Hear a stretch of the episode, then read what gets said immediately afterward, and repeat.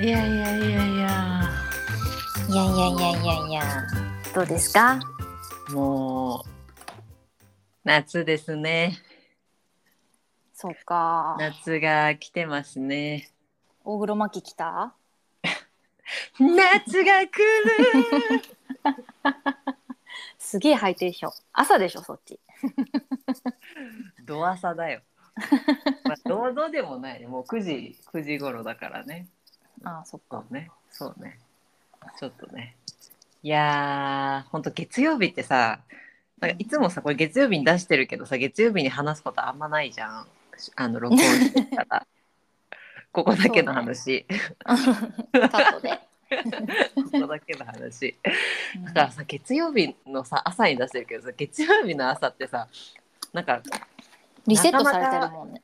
なかなかさあのすごい元気な月曜日ってあんまないなって私気づいた。ないよ。なんかさ毎週さ月曜日に会社のミーティングがあるんだけどさうんあの自分ではすごいあの、うん。元気な笑顔であの ミーティング参加してるつもりなんだけどいつもさなんか「どうしたの?」みたいな「なんか疲れてんの?」みたいな感じで言われるとさ「えー!」みたいな。なんかあそう。そうなんだと思ってなんかうん。もうちょっとねあの自分の想像の1.8倍ぐらいのあの明るさを保たないとえー、疲れる。いやしかもさ画面越しに言われんじゃん。オンラインまあオフラインのミーティングもあるけど私オンラインのミーティングでそれよく言われるのねだからなんかもうカメラ切りたいって思っちゃう。なんかテンションは変わらないのよ。だけどなんか多分見た目が、見た目っていうか、うなんかついてんじゃないの？ついてる？なんかついてる。なんかついてる。オンラインで他の曜日は言われないの？他の月曜日の朝じゃない時はどうなんだろう。でもやっぱ月曜日がミーティング多いからっていうのもあるかもしれないけど。あ言われんのよね。でもなんか私でも他の人のさそういう表情あんまりさあの会議の時って見ないからさ、あ、うん、なんかそんなになんかそんなに視聴率いいの？私の顔と思って。なんか超ポジティブ。なんかさなんでそんなに見見てくれてるんだろうみたいななんか心配されてんのかなと思っちゃってちょっと逆に。ああうん。でも別に気遣ってくれるくれてるってことはいいことなんでねんですか？ね、あでも私あの今の会社だけでもなくて日本の会社でもそのオンラインに切り替わってから 一回言われたことあったわ日本の上司に。大丈夫って？うん。あれ何曜日だった？あれも月曜日だったな。やっぱ月曜日だ。でもあそう。でも私は逆に聞く方かも、あそう。ん、大丈夫って。うえー、何が大丈夫じゃなさそうな感じなんだろうね。なんか全然そんな意図してないんだけどさ、うん。えー、と思って。覇気やっぱりがなんかどんよりしてるんじゃない？えー、でもまあ生まれつきなんだよなとか思っちゃうとさ。私でもでも他の曜日とかは大丈夫なんでしょもう月曜休みにしようか。うえ？月曜休みにしようかな。なんだろうね。えでもなんかそういうあの目つき顔つきに関してはもうもうずっと言われてきたことだから。あそ今に始まったあれじゃないけど。いやだって私女子校だったからさ部活やってる時もさ、う、うん、もうあの目つき悪いみたいな。なんか睨まないみたいな感じで。睨んでないのに言われたり誰に言われるの？友達に？先輩じゃない友達に言われたらちょっとそれ友達なんかだからちょっと正直すぎるでしょ。結構なんかじゃそういう感じなのかなと思って女子校って。いやいやちょっと女子校はあれよもう上下関係が激しいやつよ。あー。うん。先輩後輩ですよ。まあでも上上下関係は私も激しかったけどな。なんかあのあれよだって白い魚刀みたいになるよ。だってあの先輩が。男子校だよあれ え違うよ。男子じゃえねえどの白い方あああの病院ね。病院病院。うん。なんとか先生の なんだっけあれ。誤解心。誤解心が始まる。あんな感じであの高3のせ先輩が一番強いから高3の先輩が通るときはあのもう通り終わるまで待ってお辞儀して。多く？まあ、多くかな。そあそうだね。多くの方がっぽいかもね。えー、で私はそれ逆にされるのが慣れなくてあー先輩になった時に？うーん。えいいいいやめてやめてみたいな。うん。表を上げいみたいな？そうそう。手を開けいそれそれそれ。ちょっとあのーそうね。あのなんか身分の違う武士があの平民に対してなんかこうちょっと。でもあれ何なんだろうね。あのあの本当の本当にさ日本のあの文化ね。うーん。ね。あの中学校高校。図が高いっつって、そう。うん。スカート短いんですけどとか言われたりね。あーあれさずるいよね。なんかさ「おお」ともううん膝小僧見えてるぞみたいな。下から見たら見えるわみたいなさ。なんかなんか上なんかね膝上から見てくださいみたいなさ。膝のラインに立ったらそりゃ膝見えるっしょみたいなさ。さ上から読んでも山本山。下から読んでも山本山。山、本山みたいなね、うんそだからだよ。うもう膝を隠すにはさもうすねぐらいまでないといけないからね、長っ。長乱じゃん。逆にヤンキーじゃんね。逆にねいや今ってでもそうだよね。私たちの時は短いスカート注意されたよね。今もそうなのかな、うん。でも今の子たちってさあんな激しくなくない？あーなんかなんかあれね。あの極度なミニスカート見ないね、確かにね。そうそう。ななんか綺麗に収まってるよね。そうだね。確かにうん。確かに、で紺のソックスみたいな、はいそう。うん。うん、うんそうねなんかでもなんか最近はどうなんだろうね。ないあないとないといいな。何が？そういうあの上下関係、ああ上下関係。うん、どうなんだろうね。なんかさ何腹とか言われるのかな？そういうのもさ。何？なんとか腹すなんかあのせああパワハラみたいな。先輩腹先先腹みたいなさ 部活腹す部下腹とかさでもあるよね。なるよね。なるよねきっとね、そうだよね。いやーあれほどなんかうんでも楽しかったは楽しかったけどな。なんかでもなんか上がいなくなっていくになんか従って同じ年齢の同じ、あのー学年の友達とかがなんか偉そうな感じになっていくのが私は嫌だ。うん。なんかいややられてるのは別にいいんだけどさあの、うん。なんかねあのなんか目つき悪いとか言われてる分にはいいんだけどなんかそれを、あ言われてた人が同じことを言ってるみたいのを見るのがなんかちょっと辛かったなと思う。ああそうねなんだろうねあのアメムチね。でさでもさなんかあの試合とか終わるとさすごい仲良くなるのよ。なんか。うん。で後輩とかはなんとか先輩と喋れたみたいなさう感じにんうん。なるんだけどね、なんか情緒不安定すぎるよね。わかんない。でもやっ先ぱ輩。これって女子校特有なんですかね。驚愕はそんなこと。共学でも女子特有なんじゃない？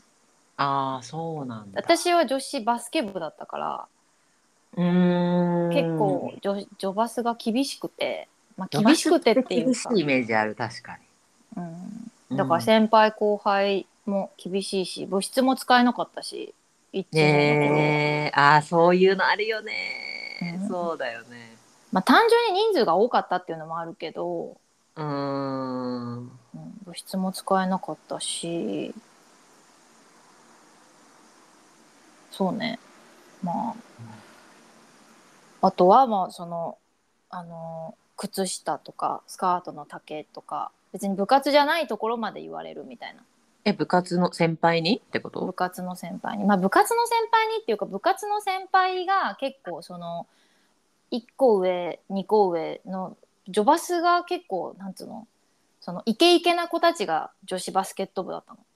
えー、そうなんだ。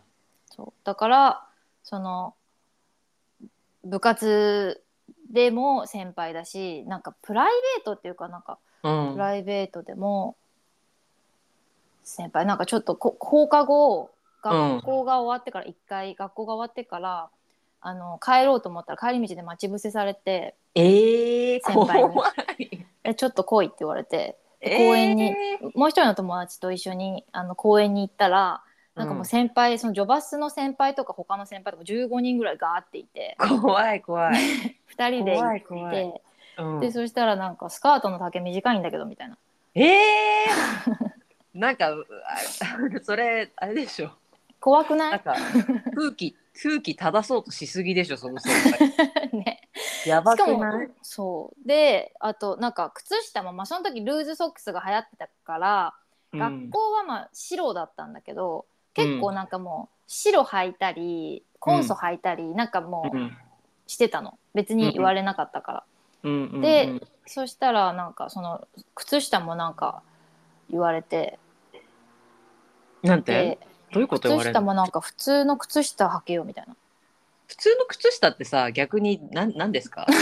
ね、白ハイソが普通なの？それとも？だからピタってしてるやつじゃない？ハイソーなんかこうすねぐらいはすねすねソックスみたいな。なんていうの？とりあえずあのダサけりゃいいんでしょ？そうそうそうそう。そう。なんか見て多分、あうん。ダサって思ったらいいんだよね多分。ちょっとい、へー。見てあこの子ちょっといけちゃってるかもみたいな。ちょっとなんか流行りに乗ろうとしてるかもみたいな子は多分ちょっと言われる。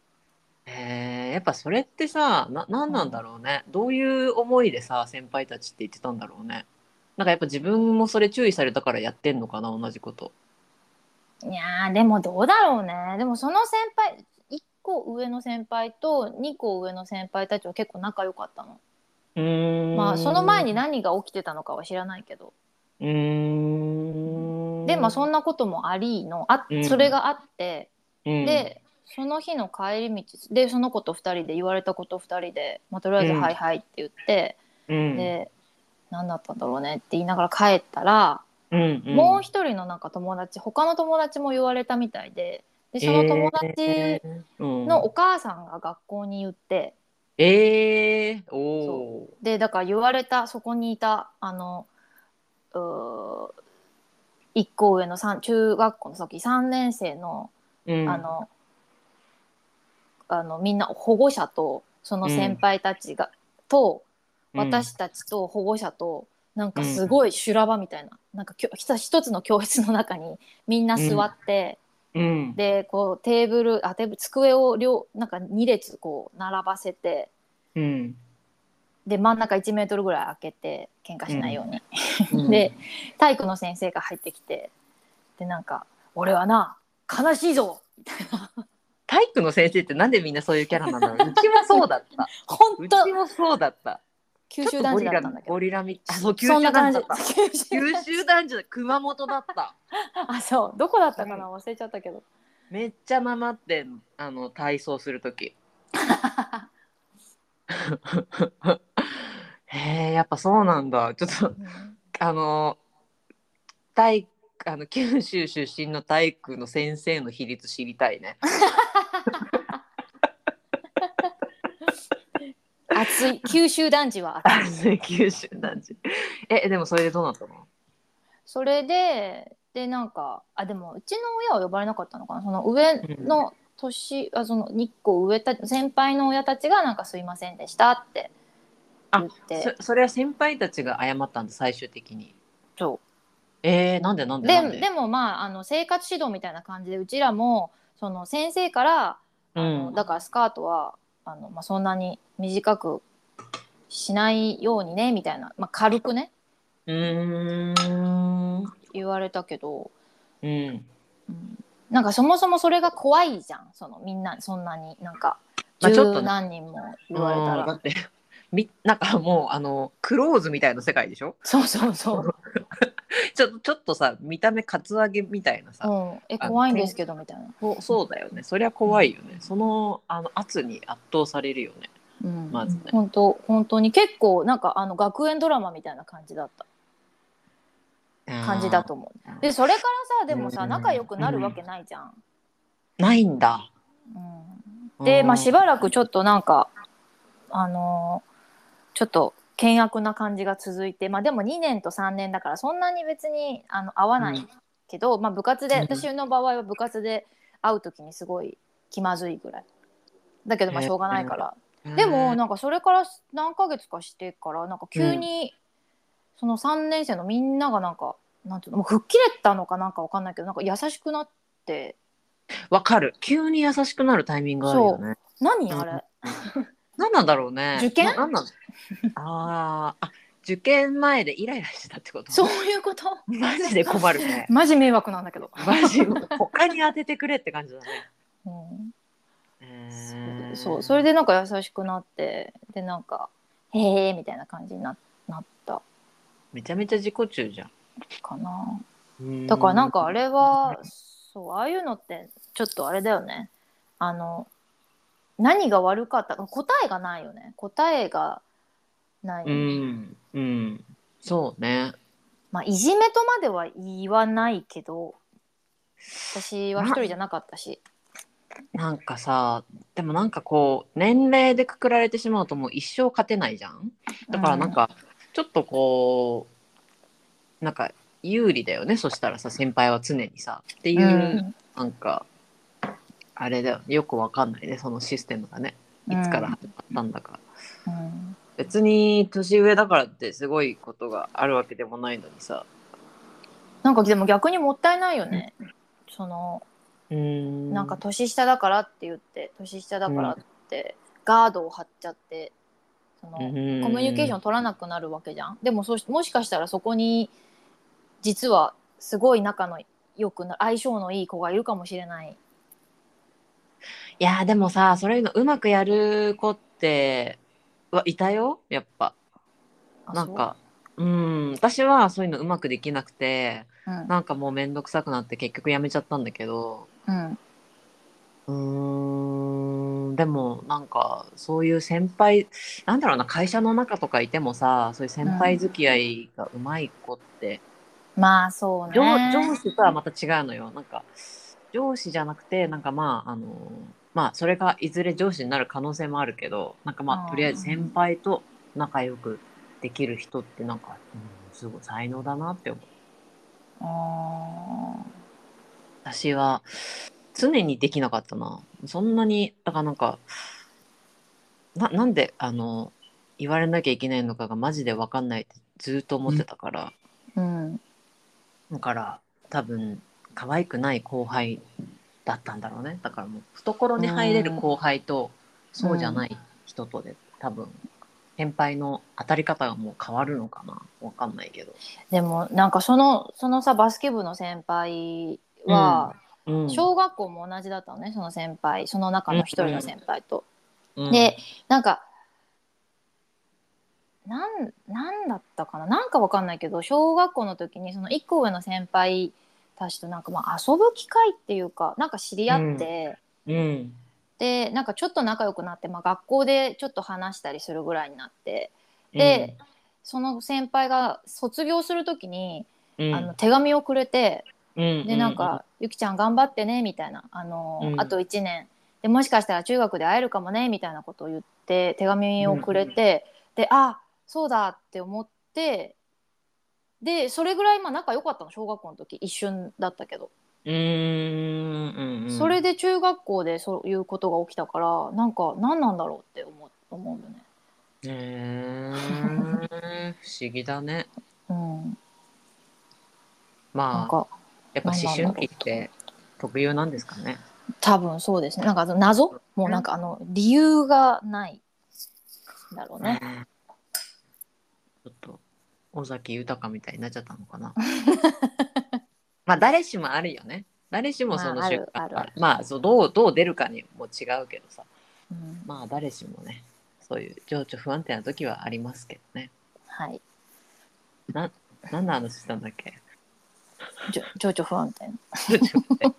先輩後輩の話でああの、はい。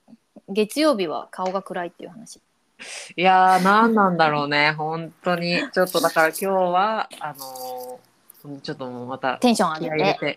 テンション上げて。でもなんか一人でてななんだろうね。私なんか自分のことをさすごい冷静に見ちゃう癖があってなんか自分がテンション高いのがなんかちょっと気持ち悪いと思う時があるんだよね。うん。でも私その私もなんかあの自分のことが気持ち悪いと思う時はあるんだけどどんなカミングアウトだよ。でもなんかでもその時は突っ走っちゃう。あー突っ走るか。なんかねなんかそう大丈夫かな？みんなこのテンションでざわつかないかなって逆に心配になっちゃったりとか。うん。でもそれがいいそれはいいことだと思うよ。え突っ走っちゃうのは？いやいやいやそのちゃんとなんか現状把握できてるっていうか そのみんなのりりりえちゃんがみんその周りの温度を見ながらあー。ねなんか結構そういうの見見ちゃってる方かなと思ったけど意外と、うん。あのーそういやなんかあのリエがテンション低いとなんか周りも暗くなるからみたいな えそんなになんかになってんのみたいな そんなに空気空気の比重になってるんですか？だからちょっと1.8倍ぐらいのあれで。まあでも気をつけて。ね、私はよくそのうん。なんか、なんか無駄に1.8倍とか出してるから、うん。いつも。だからなんか。逆にその日の夜帰って、わあなんかキモって思っちゃう。自分なんであんなテンシ1.8ョン高かったの結構疲れるよ。な。うん、疲れる。疲れるし、自分も疲れるし、なんか、後々よく考えてみると、うん、うんあの、なんか場違い、場違いまではいかないけど、えーなんて言うんだろう。なんか、別にそのテンションでいる必要なくね？みたいな 思うよね。思うのよ。あそうえ今1点自分で1点何倍？今？うん今1.3ぐらいお 下がった まだ1以上。1点ううん。んでも1以上だね。1以上。まあね1はね1は自分でいる時だからね。そうそうそうそう。一人でいる時とかね。うん。わかるわかるわかる、結構もう無無じゃん。無とかすじゃん。そうだね。そうだね。無感情だね。うん、うん。そう。まあそれでポッドキャストはできないだから。できない。なんか中で国人きな。いみたい。できないだから。な中国人みたいな。日本語わからないだから。リーさん日本語わからないだから。自 分難でしいだから。参読しちゃうね。そうそ可愛いよね。う難しいだから。えー、うーん。はい。はい。いやいやいや。そうそんなこんなです。体調は大丈夫かい？うん。大丈夫。あそう。そっかそっか。なんかうん。なんだろう薬飲んで毎日薬飲んで注射して、あでなんか。注射もまだやるんだ。そう。あのなんかえー。エストロゲンはいはいはいはい。をずっとキープしなきゃいけないみたいでそのの着床率を上げるために。あーなんか日本でも結構あるよね。なんか日本の YouTube のやつ見てたら結構なんか塗り薬とか？そうそうね。ぬ塗るのと注射と、あと挿入？そのままえー。タンポンみたいにはいはいはいはいはい。うでも中にはその液液状みたいな液液体のものが、うん。クリーム状のものが入っててでそれをブチュって、うー。んそうなんだ。それやったことない私。う。んそうなんだ。なんかでもまあタンポンやったことあれば、あのわかる。わかあのそ同じ感じ。ただブチュって中に入れる。液体を入れる。まあ、と抜けぬ何？取り出さなくていいや感じね。そえー、なんかいつもさそういうのあの、見ててさえそんなの、なこっちでもらったことないなと思ってたからうあそなんなのね？うん特有なのかな？うでも薬は飲むの？薬はうーんとなんかその率を上げるっていうよりは私の場合はなんかそのイミューなんつうんだっけ、えー、と免疫機能があのなんかは反抗しすぎちゃうからそれを下げるための薬とかうん。うんは飲んでたかな。でもエスト注射打ってたかな？打ってなかったとと思う。なんかその待ってる間何もしなかったな注射とか。あそでもあの場所によって違うのかもね。私もさう、、うんもうなんかあのセカンドオピニオンみたいな、まあ、その漢方の先生の話も聞いてて、うん。ちょっとなんか病院違うところにも行ってみようかなと思ってうん。今までさあのででちょっとまたこの話になっちゃってごめんね。なんかもうずっとパート3用 スペシャル。大丈夫かなあのちょっと番組の趣旨変わっちゃうから なんか性の私たちみたいになっちゃう。ねそうだね。あのなんかこれまでのデータみたいのを全部もらったの。あのうん。他のお医者さんに見せるために。うんうん。があの漢方を処方してもらうのに、なんかその値を見なきゃいけないからって言ってもらったんだけどさ、うん。いやもうめちゃめちゃ事細かにさ書いてあった。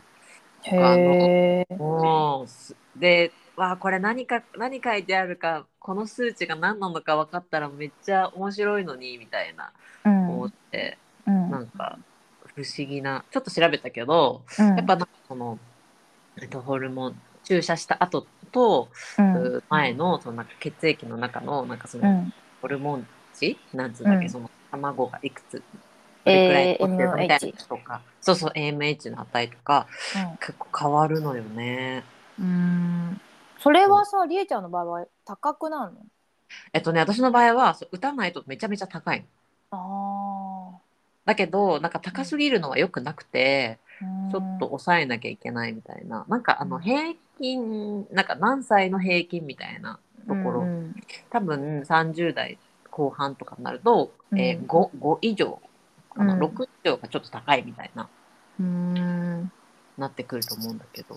ちょちょっと忘れちゃったけど、あれだけど多分若干高くてうん。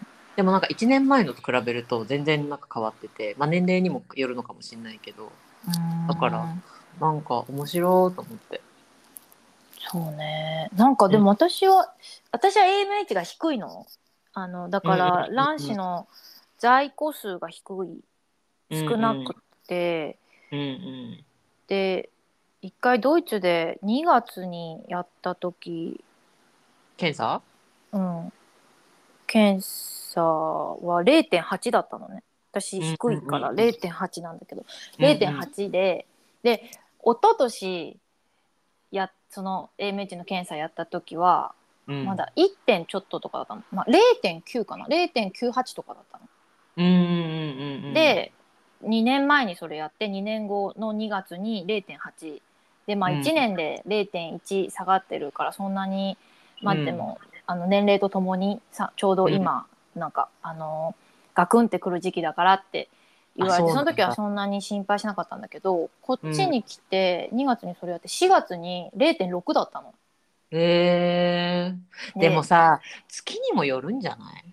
そう2ヶ月で0.2も下がったのと思って。でもそしたらその後また復活してて、いやそうそうそうそう。私もその毎月血液検査して見てたけどなんか上がったり、まあ、若干上がったり下がったりからうんだからまあプロデュースはしてるからね体の中でね。うん。なんか。先生曰くなんかそこまで気にしなくてもいいよって言ってた、うんうんうん。いやそう数はねそんな関係ないって言ってたうちの先生、まあ質だよね。まあ、まあ数、まあ、もちろん、まあ、数も、まあ、お多ければいいけどそれよりも、なんかその多すぎるとか少なすぎるみたいなところよりもなんかやっぱその、まあ、ニュートラルになっている、体の中がなってるかみたいなところの方が大事だから、うん。だからっていうのは聞いてるかな。うん。なんか不思議よね。そうね。あと私はあれ、うん。あのあー甲状腺はいはいはいはい。が高いくて。でもまあ高いって言ってもその甲状腺の病気に引っかかるほどの高さじゃなくて、うんうんうん。妊娠するにあたっては2.5が一番いいんだって。なんか数値。甲状腺の数値的に。でそれが結うん。構その2.5を上回ってるから、あの下ちょ下げる薬を飲んでる。あー。まあでもね何でもねそう調べてさこうこれ飲んだら下げれるとかだったら、飲めばいいだけだからね。うん。最新医療というのは。ね、すごいよ。うーん。医療といえばさちょうどあのー先週先々週かな知り合い、ま、前の日本で働いた時の会社の先輩でうん。あの今スリランカにホテルを作った、あの先輩がいて、うんであのすごいねなんか。すごいなんでよねスリランカにホテル作ったの？あのねスリランカってアーユルベーダのなんかまあう聖地みたいな感じじゃん？アーユルベーダアーユルベーダって何？うん、なんか東洋医学の、まあ、中国だと針あの、お灸うーでスリランカだとなんだろうなあの額にオイル垂らすみたいなさあのアーユルベーダ医療みたいなまうん。あのファスティングとか医学的なそういうの？あーまあそうそうそうそうも入ったりする。うん。医学的ななんか根拠みたいのは、まあ、西洋医学と比べると、まあ、うん。そこまで解明されてないんだけど、うん。あのなんかやっぱりこう体の中を整える循環を良くするとか、うん。みたいな意味でやっぱ東洋医学と西洋医学の違いで、まあうん。あのそれも結構歴史があるあの何？い医療方法なのかわかんないけど私の先輩は、そのずっと、まあ、重い病気患っててうん。で、まあ、西洋医学では全然なんかなんかうまくいかなくってでスリランカでその治療をしたらもう急に一気にこう回復したんだって。へえそう。であのー同じようにやっぱりこう、まあ、なんだろうな。別に病気の人にとかじゃなくってそのなんかまあうん精神的、マインド的にもうん。やっぱこうじ忙しい生活を離れてあのそういう保養地みたいなところで、あのホテルって言ってもなんかこう観光のホテルじゃなくてなんかこう本当に保養してもらうもう癒し癒すためのホテルみたいのを作りたいって言って、もう自分で起業してスリランカ行ってあのた作ってるんだけどだからあのお医者さんも働いてるね、もちろんそのお医者さんとか薬剤師っていうかそのニュートリシャンなんつうの？そういうの栄養士さんうん。もいて、もう本当病院の保養地みたいな感じな。でもう2週間のプログラムだから基本的に行ったら2週間ずっとそこ滞在するみたいになってて、3食何食べるかっていうのもあのお医者さんが見た上でこう、出してくれるみたいな。へえいいね。ね、でなんかそれはその病状とかによって。そうそうそうそう。なんかその1時間2時間かけてその、うん。来た来た日にお医者さん、うん。そのアイユルベーダのお医者さんがうん。も脈とか見ながらあの、うん。結構こう言い当てるらしいよ。今どこが弱ってるかみたいな。うん。でなんかあのそれをね3年前本当コロナ直前かなぐらいに、うんあの作り上げてうん。でそしたらなんかねあのおあのお客さんのろ7割ぐらいっつったかながドイツ語圏の人なんだって。へでえ私もなんかえそうなんだみたいにびっくりして。で自然療法とか興味ある？うん。いやね。なんかさあのドイツってそれこそホメオパシーってそれこそ、うん。あの生理学とはちょっと違う、まあ信じる人もいるし信じない人もいるみたいなホメオパシーがさ、あ一応医療医薬なんだろう保険で支払えるようになってる国だからさなんかその辺のあれもあんのかもしれないけどなんかとりあえずドイツ語圏からめちゃめちゃ多いからどんな人が、あのどんな生活なのかを知りたいって言ってなんか電話したんだけど、うん。そう。とりあえずなんかねベドイツだとベルリンも結構いるしあとはミュンヘンとか南の方の人とかも多いんだけど、なんかねみんなあの来て2週間行ってでなんか帰る時にはこう、うん。現地のそのホテルにじゃなくてうん。だけじゃなくて、なんかその国に対してこう貧しい人にとか国のためになんかこの寄付使ってねみたいなところ深い人が多く来るらしくってさ。へえ。ね。あなんかさウアラウプというシステムがあるからこそまあドイツってできやすいんだろうなと思うけど日本ってなかなかね2週間休みって取れないからさ。うん。だからやっぱヨーロッパ圏の人って長い休み取りやすいから来やすいのかなとか思ったけど。ああうーんなんかアーユルベーダとかやっぱ東洋医学とかそういうのにもドイツ人って結構興味あるんだっていうのがうん初めて知った。なんか前も話したけどさサンゴデューラのなんか産後ケアセンターみたいなのもあるあるかな？あ あるったらいいのにな。ある？あると思う。あのねあのケアセンターは知らないけど、うん。なんかうちの近くであのなんか 会心医さんみたいな感じでその街、うん。街回ってきてくれる人？みたいな感じで、なんかママのケアするサービスの車とかよく見るよ。だから多分、まあ、個人でやってる人かもしれないけどうん。なんかその家に来てこう、うんママのケアしてくれたりとかなんか施設があるかどうかは分かんないけどそういうサービスは多分あるんじゃないかな。そうなんだ、うん、ありそう。うん。なんかねそういう産後のケアは大事だと思そうなんだ。う、うん。なんか一回その、デトックスなんか女性にとって最大のデトックスのチャンスみたいな、そうかそうかそうか。結構なんか本とかも出てるけどなんかあの生理の時にもうなんかある種のデトックスでその生理の時にちゃんと、お薬膳みたいなのを食べたりうん。うん血の巡りを良くすると、まあ、そのうん。月の生理がちゃんとあれはなんか子宮内膜じゃん。子宮の内膜が剥がれて出てくから、そのそれをちゃんと出すことによってあのまた血の巡りも良くなる。へー。だって、だからその生理を生理の周期を使ってデトックスもできるし女性は、この出産っていううので胎盤も全部出しちゃうじゃん最後産んんで、うんうん。なんかもう全部出すみたいな。だけど、そのうん。出して出した後に補うものうん。も大事。うーん。いやなんかさこういう知識なんかもっと早く私知りたかったなって今更になって思うことがある。うん。うん、なんか。何？なんで？えなんかさこっちってさ結構その性教育とかさそうん。の体に関する教育みたいのが結構しっかりやるやん。うん。だから男の子でもさ女の人の体のなんかこう周期のこととか理解がある人が多いけどうん。なんかさあんまりそういうのしっかり、まあ、女でも女の体のことそんなになんかね学んでこなかったなそうだね。保健体育の授業ではね、学んだけどなでもあれはなんか全然だよね。ただ全然だよ。好なんか好好奇心。うん。でなんつうのハラハラドキドキしてるだけじゃない？小学校とか中学校。まあねまあねそうね、だからなんかねこうまあ性教育じゃなくてもうん。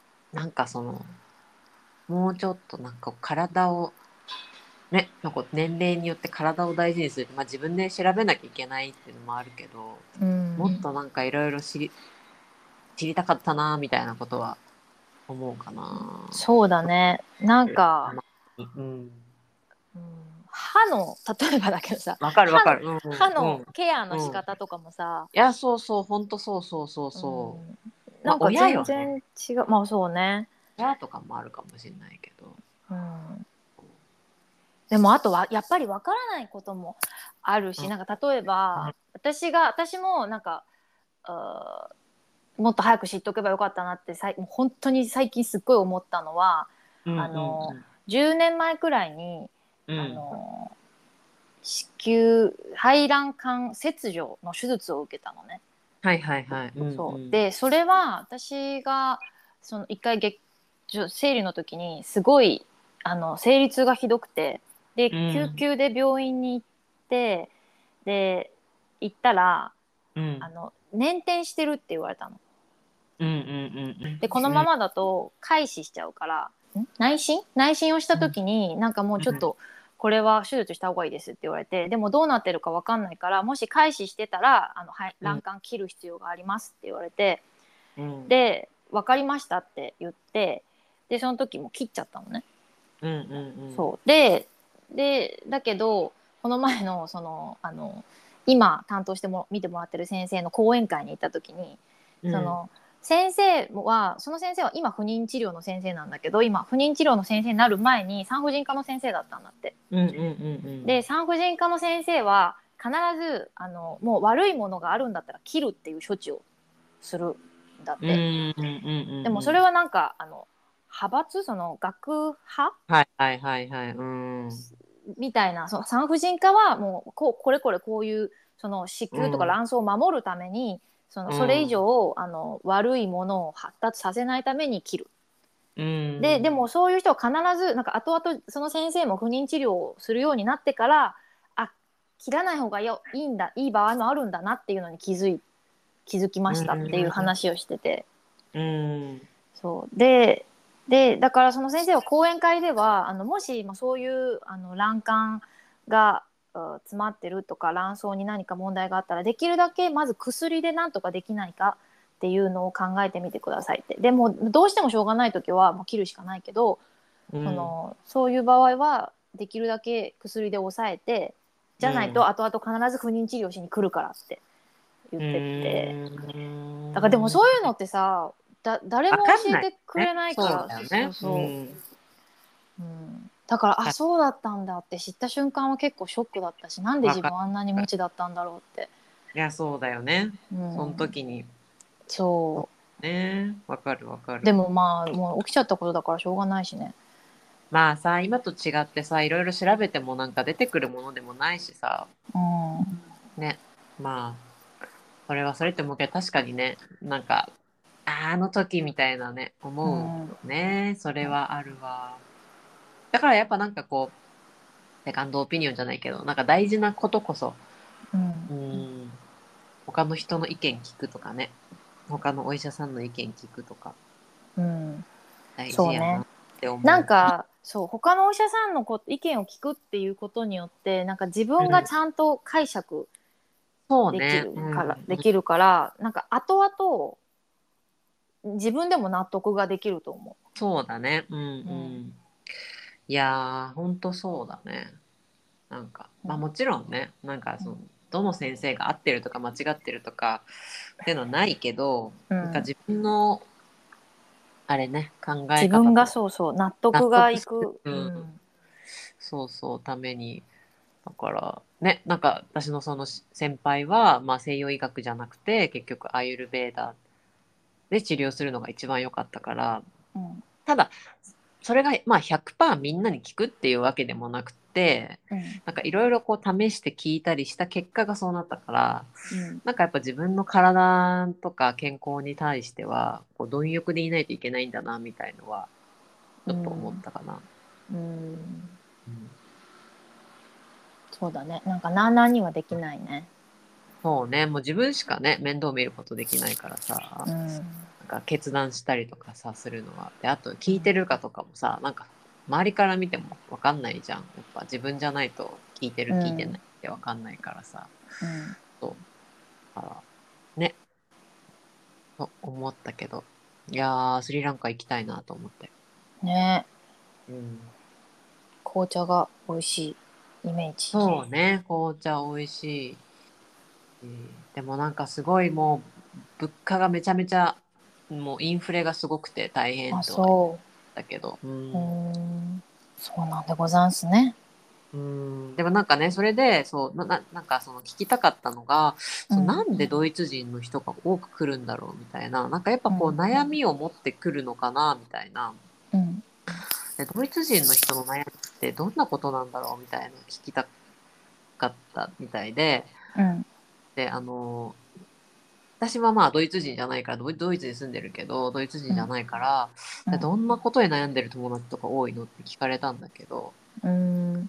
なんか基本さなんかその日本人が悩む悩み？なんかこう、うん、まあ一概に言えないけどね。なんかこう,、年金とかお金のこととか うん。仕事とか、なんかあうんんまりそういうことでは悩んでないイメージがあってあのあんまりそういうのに悩んでるって話を、ま、あの聞かないだけかもしれないけどドイツ人のから。うん。なんかでうちのあのあの夫にもさ聞いたらさうん。あの悩み今の悩み地球温暖化かなみたいな。でかい なんか悩みが悩みが世界規模で。でなんかめっちゃそれ笑ってたんだけどでもなんかそのそれにはまあ理由というかやっぱり日本って島国だから、まあそこの国内で全部完結しちゃうけどドイツとか、まあ、他の国もそうだけどやっぱこう大陸でつながってると自分のことだけ考えてもうん。あの良くないというか。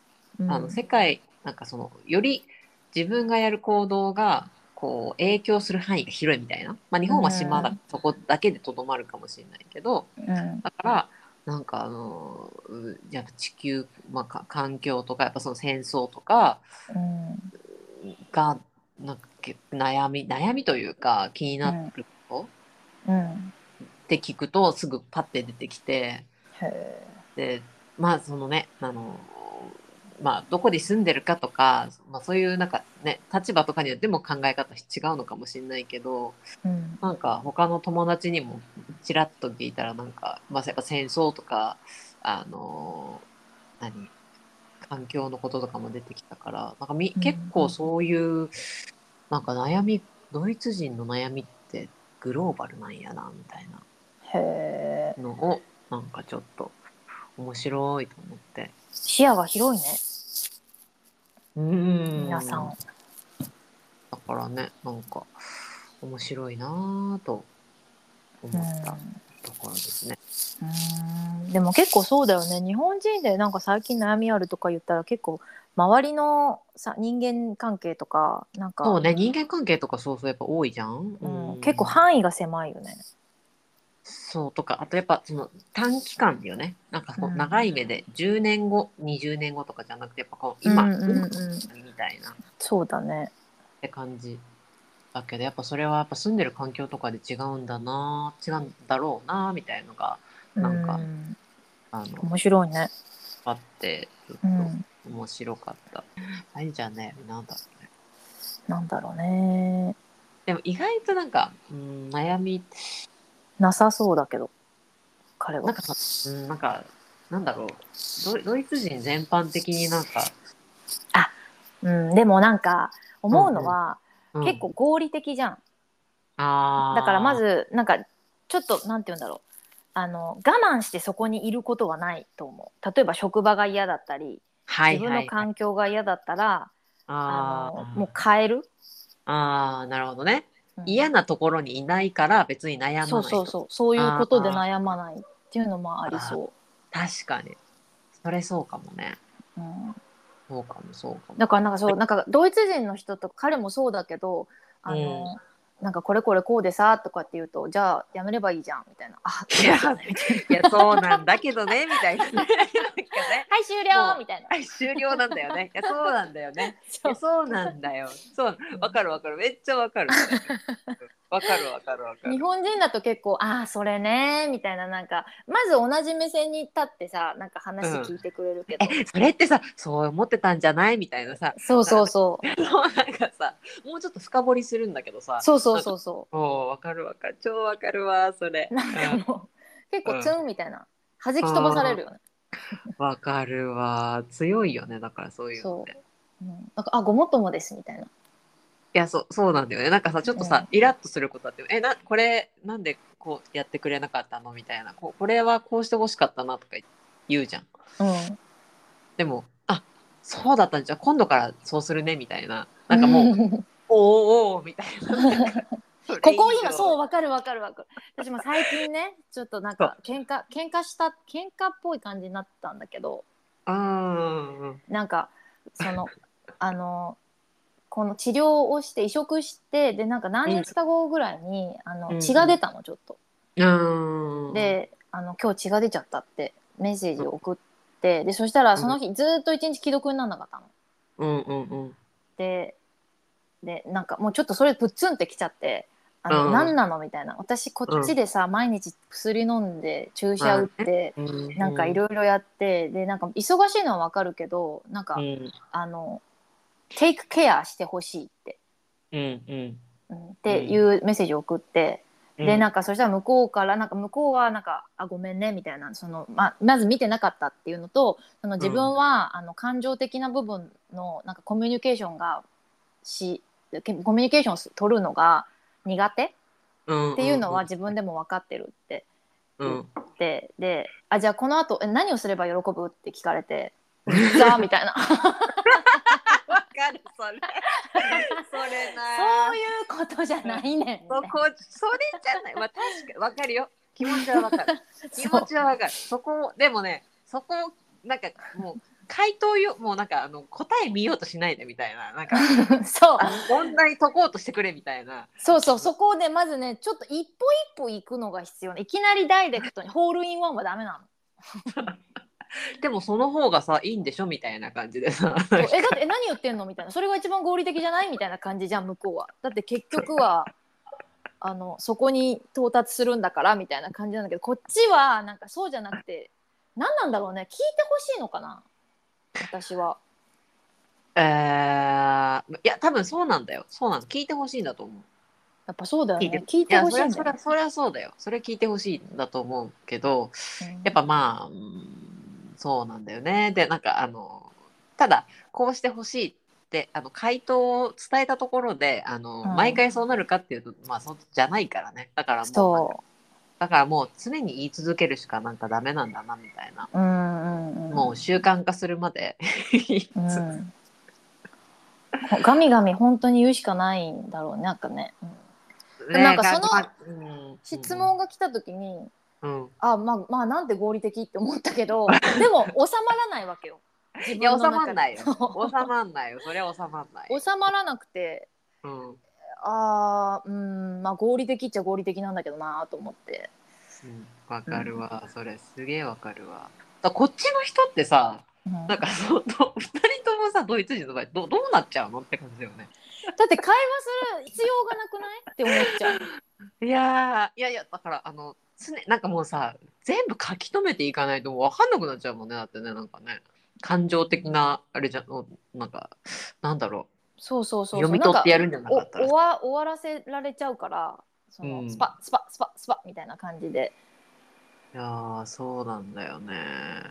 うん。わかるわ。まあまあまあね。でもまあこれはっていうのねドイあるあるだと。うん、かもね。かもしれないね。うん、と思う。うん。そうだね。いちいち悩み、もうグローバルに考えてんだから、もうそそんな、もう半径5メートル以内のところはもう全部行ってくれよみたいなね。考えたくないんだよみたいな。そうそうそうそう。なんかもうもうぜ全部多分自分の居心地のいいようにしておきたいだろうね。ああ、そうね。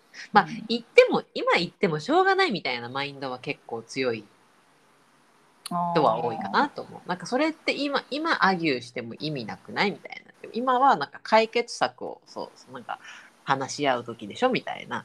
なんか、あーでもじゃあどこでアギューすればいいの？この気持ちはどこへ？いや、超わかる。そうなんだよね。どこ、どこやればいいんだろどこやればいいんだよ。う。わかんない。もう捨てるしかない。うんいやー、うんいや、そうなのよ。多分、うん、わかるわかる。共、共感じゃないけど、なんかね。うん、どこに持ってきますか皆さん。ね。あになたなら。どこに埋めてんの？あなたのその感情。ね。なんか埋め立て地がある 湖とか、湖に。うん。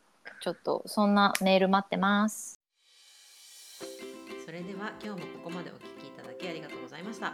日本にいる方、また私たち同様に国外に方々、離れていてもみんな同じ太陽の下。また来週、えー、今度クナイペでお会いしましょう。最後はドイツ語でじゃあねを意味するチュースで締めましょう。せーの。チュース